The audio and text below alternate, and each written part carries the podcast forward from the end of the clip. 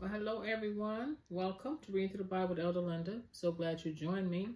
We have a uh, very good lesson. We're in Matthew chapter 24. Uh, it is full of a lot of information, and also Matthew 24 is uh, has been very controversial. I mean, there's a lot of um, different opinions about what it means, and I'm just going to be real with you. We don't really know. Um, everything that it means. Uh, we we see through a glass darkly, so we're we're we're studying the Word of God, we're learning the Word of God, but that doesn't mean that anybody knows all the truths that are found in this chapter, because there is a lot, and there's a lot that uh, the Holy Spirit has to reveal to us, and I don't believe um, anybody knows the the the, the full meaning of Matthew 24.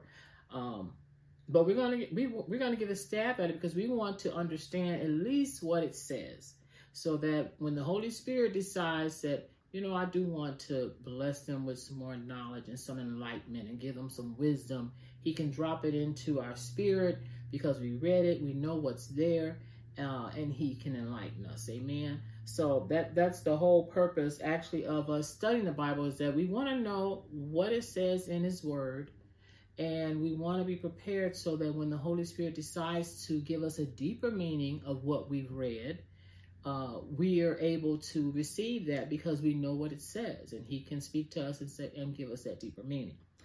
So, with that in mind, we're going to start um, uh, Matthew 24, and and as I said, we we we're no way in no way going to exhaust everything that's here. Uh, I believe my mandate is to keep it simple. So um, I'm always going to try to keep it simple. Um, please don't try and get into any big debates with me uh, about Matthew 24, because as I said, there's a lot of different opinions about um, what Jesus was speaking of. And you'll see as we start getting into uh, the chapter. But um, glad you joined me. And if this is your first time coming here, we read the scriptures together. We make sure we understand it and then we try to make an application to our life as the Spirit gives us um, application. And we also, uh, I also post a new video by Wednesday every week. Uh, so if you subscribe to the channel, uh, especially the YouTube channel, Reading Through the Bible, Elder Linda, uh, you'll be you'll be notified when a new video is posted. And remember, questions and comments are welcome. Uh, anytime that you have a question, don't hesitate to ask. And if I don't know the meaning, you know, I will search it out for you to get you the biblical answer. But last week we we finished chapter 23. And chapter 23 was interesting chapter because in chapter 23, uh, Jesus gave a lot of woes to the scribes and the Pharisees. He talked about them really bad uh, because they he called them hypocrites, uh, vipers and, and snakes and uh, it just wasn't a pretty picture. And we, we read that, we went through that because remember we said, if if God allowed it to be in the Bible, if he allowed it to be in the scriptures, he wants us to learn something from it. And the main thing he wants us to learn from chapter 23 is that's not how I want y'all to be, okay? Uh, you need to be humble. Don't be trying to get the best seats in the house. Don't be trying to be seen. Don't run after titles. Uh, you know, don't read your scripture on, on your head to make everybody see how holy you are. Ooh, I know the Bible really well and I do this. Okay. Be humble about what, what you're doing. Amen. Because we are supposed to know the Bible, but not in a way where you're supposed to be trying to brag to people how much you know. Uh, and the Pharisees were doing all that. So we read uh, 20, chapter 23 about what we should not do. We don't want to be like the scribes and the Pharisees. Um, in chapter 24, we're going to be talking about a lot.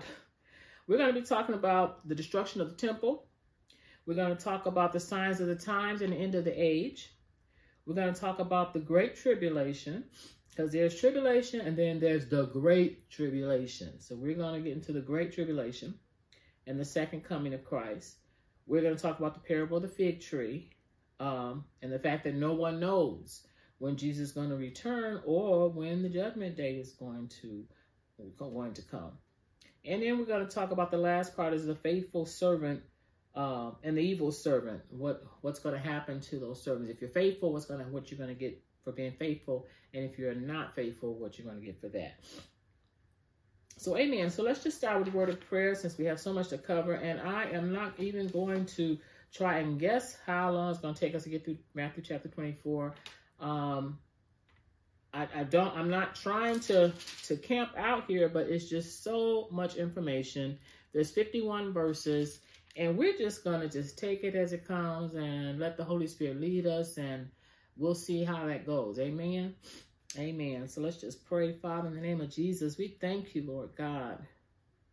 Holy Spirit, we just come to you asking you to be the teacher, to open our eyes and our ears and our understanding, Lord God. Holy Spirit, if you don't show us, we won't know. Lord, we want to know you better. We want to get to know your word. You want to be prepared even for your second coming. So, Holy Spirit, we just ask that you would prepare us and teach us your word. I pray for all those listening, Lord God, that their hearts will be prepared to hear the, the lesson on tonight. And we give you all the praise and the honor and the glory in Jesus' name. Amen. So, amen. Sorry if I'm sniffing. I'm just, uh, um, sinus things are trying to mess with me today, but we're not going to let that stop us.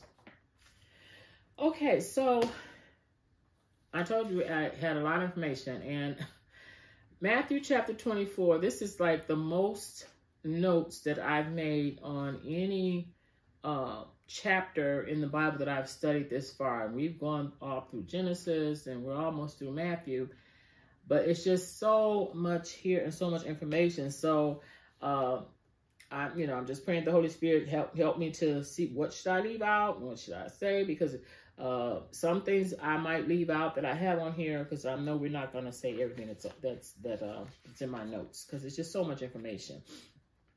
But we'll say enough that we'll get an understanding of what's in this chapter. How about that? Okay, so anyway, uh, Matthew chapter 24. This is Tuesday, um, three days before his crucifixion. Jesus' crucifixion. He'll be crucified on Friday. So this is the Tuesday before Friday.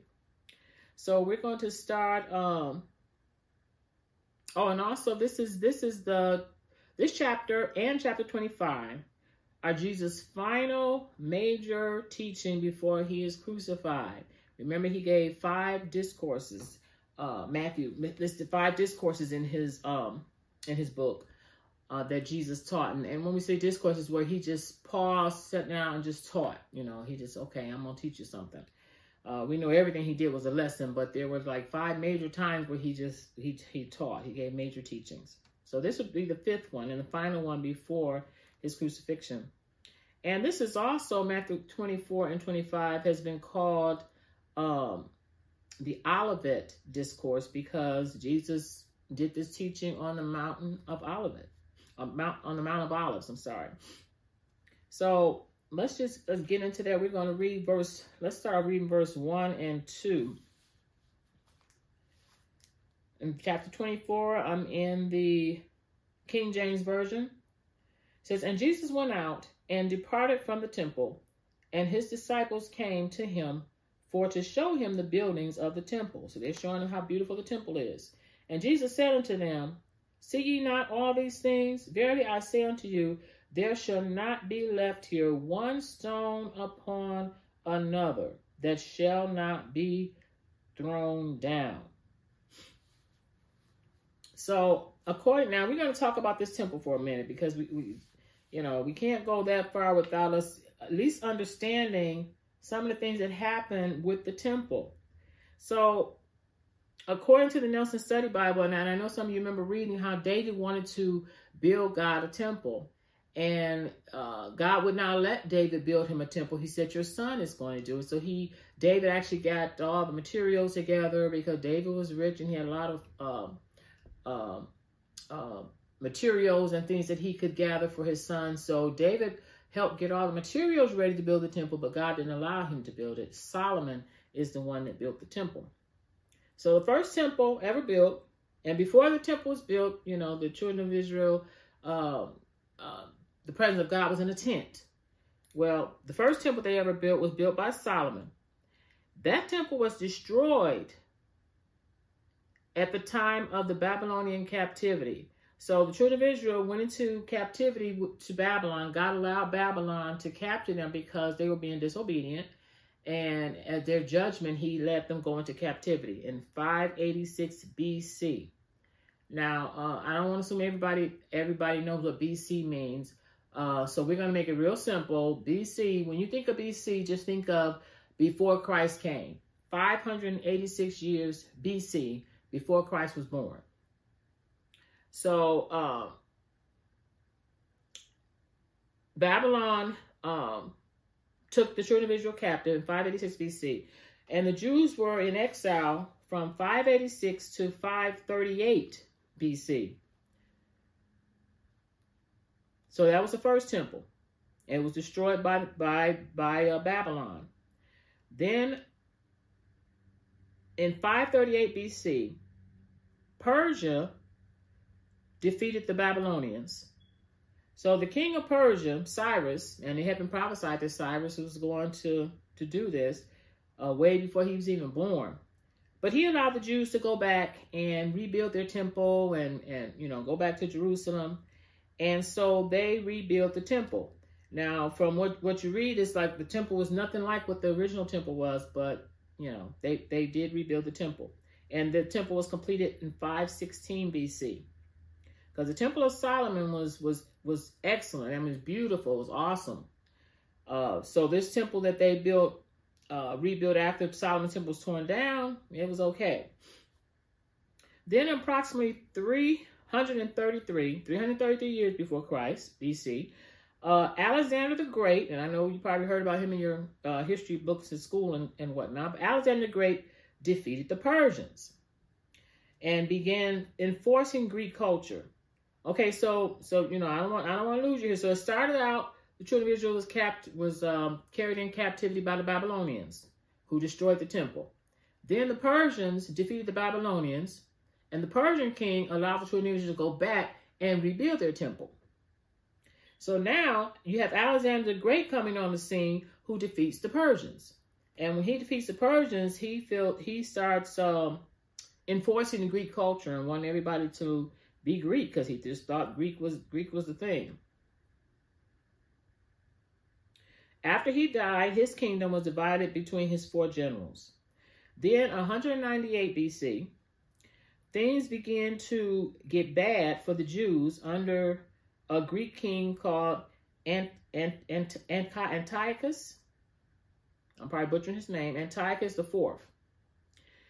And Antiochus uh, was really, really ruthless and evil. He desecrated the temple. This is the second temple that they had built, right? He desecrated the temple uh, by offering and sacrificing a pig in the temple. And we know Jews, pigs were just an unclean animal. Jews had nothing to do with pigs. And uh, he forced the Jews to worship Zeus, which was one of their Greek gods. He forbid them to be circumcised. So this king was being really, really evil to them. He destroyed the scriptures. As many as he could find, he would destroy them. Uh, anybody that, that was caught circumcising their child was put to death. Uh, but so he killed, underneath him, thousands of Jews were killed and thousands more were put into slavery. And they even made sport of the Jews. So uh, he was just an awful person. But the way he treated the Jews, and, and, I think the last straws when they were supposed to be sacrificing to Zeus in, in the temple and, and when they killed the pig in there and all that. So anyway, it started with a revolt. The Jews revolted, uh, and I know you heard about probably the Maccabees, um, but they revolted against what this was Antiochus was doing. And actually, they won. They they revolted against what he was doing, and they won their uh, freedom 142 BC, 142 years before Christ came. They won their freedom. Um, that lasted about 80 years where the Jews was were free and not under, you know, uh, kind of ran their own city and everything. Then in 63 BC, that's 63 years before Christ came, the Romans conquered Palestine.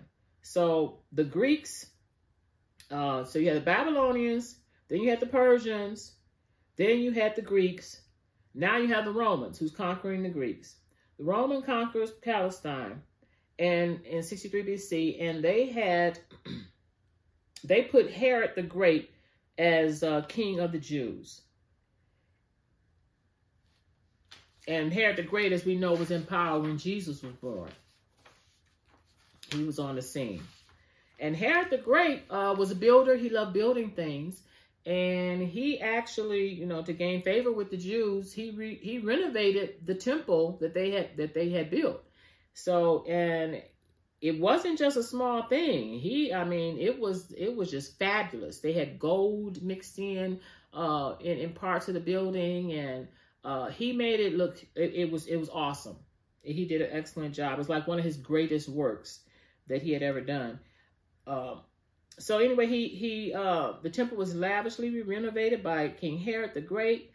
Um, he began the renovation in 20 BC, 20 years before Christ came, and uh, the temple was renovated and completed in AD 64. Now, AD stands for Anno Dominis, A N N O D O M I N I. That's two separate words. And basically, uh, when you say AD, it just means um, after Christ was born. So BC is before Christ was born. This is the easiest way you can remember. BC is before Christ was born. AD would be after Christ was born. Uh, so in 64, like I said, 64 AD, the um, they completed they completed the temple, uh, the lavish temple, and then in 66 AD, the Jews rebelled against the Romans. So there's another rebellion, different rebellion. They rebelled against the Romans. And this time they are not going to win, though, because the Romans ended up defeating them and destroying. In 70 AD, they destroyed their beautiful temple that Herod the Great had built. They destroyed the temple, uh, knocking it all down, and not one stone wasn't left upon another. And we're going to see how Jesus even predicted that. Uh, but just want to give you a rundown of this whole temple thing, okay? So it went through a lot of hands. They did a lot of things, and this is uh, uh, the first time it was built by Solomon. Second time it was built by the Jews who were allowed to go back and rebuild their temple. And the third time it wasn't rebuilt, but it was renovated by Herod the Great, and and then it was destroyed. So the only thing left standing on that temple now, of course, you heard about the Wailing Wall. So the Wailing Wall is still there, uh, but everything else was torn down. So in, let's go to chapter verse 3 says, And as he sat upon the Mount of Olives, talking about Jesus, the disciples came unto him privately, saying, Tell us, when shall these things be, and what shall be the sign of the coming and of the end of the world? Now it says disciples here, but when you look that up in Mark chapter 4, verse I mean Mark chapter 14, verse 3, it tells us specifically who these disciples were. Peter, James, John, and Andrew came to him asking him, well, when is this temple going to be destroyed? You know, when is, when is this going to be? Because now at this point, uh, when Jesus is talking to them, the Roman, ha- it's not, it's, it's um, around 30 AD. So uh, 40 years from now, the temple is going to be, be destroyed. So right now, the temple is full, is beautiful, and this is what the disciples seeing. They're looking at what Herod the Great had had had built, it's showing Jesus, oh, look how awesome this building is. Look at this, because Herod had did an excellent job. So they're showing Jesus all these beautiful things, but Jesus told them that I say unto you, that verily I say unto you, there shall not be left one stone upon another that should not be thrown down. So he's prophesying because this hasn't happened yet. But 40 years from now, in 70 AD, Jerusalem is going to be destroyed. So anyway, the disciples is asking him, so tell us uh, what should what what's the sign that that we can see of, of this happening? It says, tell us when shall these things be, and what shall be the sign in the coming of the end of the world. Verse 4 And Jesus answered and said unto them, Take heed that no man deceive you. For many shall come in my name, saying, I am Christ, and shall deceive many. And ye shall hear of wars and rumors of wars. See that you be not troubled, for all these things must come to pass, but the end is not yet. For nation shall rise against nation, and kingdom against kingdom, and there shall be famines and pestilence and earthquakes in divers places. All these are the beginning of sorrows. Then shall they deliver you up to be afflicted, and shall kill you, and you shall be hated of all nations for my name's sake. Then shall many be offended, and shall betray one another, and shall hate one another. And many false prophets shall rise and shall deceive many. And because of iniquity, and because iniquity shall abound, the love of many shall wax cold. But he that shall endure unto the end, the same shall be saved. And this gospel of the kingdom shall be preached in all the world for a witness unto all nations. Then shall the end come. So that is a, a, a lot of information that he gave them. Uh, as they were showing him the, the beautiful building and the renovation that hell Herod had done, and Jesus had to tell him it's going to be destroyed.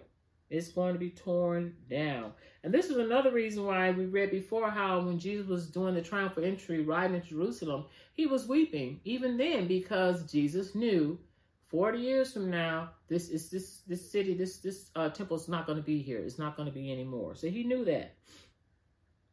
In verse 3, Jesus is already uh, with them.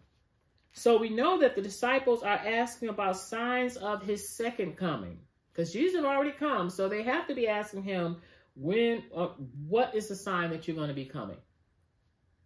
And what's the sign of the final judgment? So in verse 4 and 5, Jesus warns that there will be many false Christs arising. He said, but don't be fooled, because many will be deceived by them. So he's warning us there's going to be some false uh false Christ, people people that's rising up and saying they're Christ. So how we know they're going to be false? A way that we can know is just learn the Bible, know the scriptures, so you won't have uh, people coming to you with some crazy stuff because you can say right off, uh-uh, that I didn't read that anywhere in the Bible. Show it, show it to me. Where is it in the Bible? Verse 6, there were there will be wars and rumors of wars, but don't be troubled. Because this has to happen. And we know there are wars and rumors of wars. We are in the last days because everything that we're reading about is in the church age. This is going on right now during our day and time. So, you know, we said wars okay, well, there's wars and rumors of wars all over the place.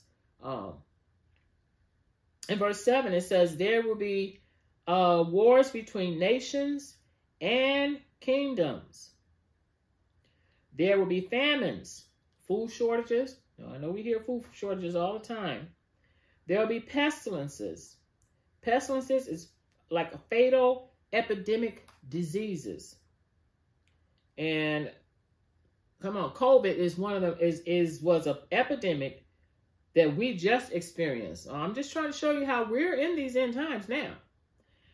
COVID was epidemic which came became greater and became a pandemic. A pandemic. So an an epidemic is an outbreak affecting a small population in very large numbers. So it, it's an outbreak that this affects a small population, but a lot of people get affected by it. So that that's an epidemic. A pandemic causes large scale, listen to this, large scale social disruption. Now, we know we were socially disrupted when COVID hit the United States. We stayed in in our home. We all had to wear masks. This is something we've never done before. It was, I mean, not in my lifetime anyway. Um, businesses were shut down. Hospitals overflowed because of COVID. Thousands of people died all over the world. So this this definitely upset our social uh, our social society. Also, now, Jesus telling them what the signs of the times are going to be. This is just some of the things that they're going to see, which we've been seeing. You're also going to see earthquakes in many parts of the world. In 2018 in Indonesia, there was an earthquake that killed 4,300. I'm just going to name a couple of them. In 2015, in, in Nepal, N-E-P-A-L, there was an earthquake that killed 8,800. In 2023, recently, in Turkey and Syria, I know we saw that on the news, there was over 50,000 people killed in that earthquake. So the earthquakes are happening. Everything Jesus tells them to look for is happening right now. Verse 8 says, All this is just the beginning of sorrows. Don't be alarmed. So even though we're seeing all this, we're seeing the COVID, we're seeing these disease run rapid, we're seeing these new strands come up uh, of the epidemic, and we're seeing the earthquakes and the pestilence and all this. Even though you're seeing all this, he's saying, don't be alarmed. This is only the beginning. Oh my gosh. If this is the beginning, I don't know. Oh, we better get ready. Because even this was was rough. Just seeing all those people die. I, I remember looking at something on Facebook when the uh, when we when the COVID first started hitting us in, in such a horrible way. And on Facebook they had uh, hundreds of cars outside this hospital because, of course, when COVID hit, you couldn't even be in there with your loved one. Your loved one died alone. So they had all these people out there praying for their loved ones at their cars because they couldn't go into the hospital. And oh, my heart just just went out. It's like, oh my gosh, I've never seen this. And they were crying and praying to God. They were actually singing, and it was it was like a it was an awesome sight as far as people were reaching for God but it you know just the what was going on was so horrible that people are up there dying by themselves but jesus said this is going to happen it's just the beginning of sorrow and why is this happening because there's sin in the world because god's judgment is about to fall okay? Has nothing to do with god wanting this to happen. No sin was in the world. Man because of man lawlessness this is happening. But he said don't be alarmed. In verse 9 through 10, he said, The people of God will be persecuted, killed, and will be hated because we are Christians. And many will fall away and begin to hate one another and betray each other. So we have to be made. This is going to happen. We're going to be persecuted. You're going to go through something. If they hated Jesus, they're going to hate you. It's going to happen as a Christian. So get ready. Get ready to go through some things. Verse 11 says, Many deceiving false prophets will arise and deceive many. So, you know, and I hope we're not the kind of people that every time you hear there's a prophet ministry that you, you're running all over town. Ooh, I'm going to go get me a word. I'm going to get a word. Go get a word from this prophet. Okay, that's nothing wrong with that per se, but don't be at the point where that's the only way you're hearing from God is when you go and let a prophet speak over you. You should be on your knees. We should be on our knees hearing from God on a one on one basis. God should be able to talk to us directly. Uh, we shouldn't have to uh, wait until the prophet come in town once or twice a year for us to hear from God. We should be listening and hearing from God on a regular basis. Amen. And if we're not, there's no shame in that. Just say, God, I want to hear your voice for myself. I want to be able to hear you whenever you're speaking because we talked about that before. God speaks in many ways and he wants to talk directly to you. He don't want you to have to wait once or twice a year till the prophet come to your church for you to hear the word from God. No, he wants to talk to you every single day. He wants to have a conversation with you about everything that you're doing. Amen. So get get in a relationship with him so you won't be uh, deceived by the false prophets that are going to arise. Verse 12 said, Because of the iniquity, lawlessness, and sin, and the love of many will turn cold. So because of sin, remember, said because sin in the world, a lot of things are gonna are gonna happen. And if just if your if your love is cold, that means you don't love God, you don't love people. Oh, sin is gonna run rapid because you have nothing keeping you from keeping those commandments. If because if you love God, you keep His commandments. And if I love you, I'm not going to do all those things against you, lying against you, uh, uh, you know, uh, whatever. I'm not going to do anything against you if I love God and if I love you.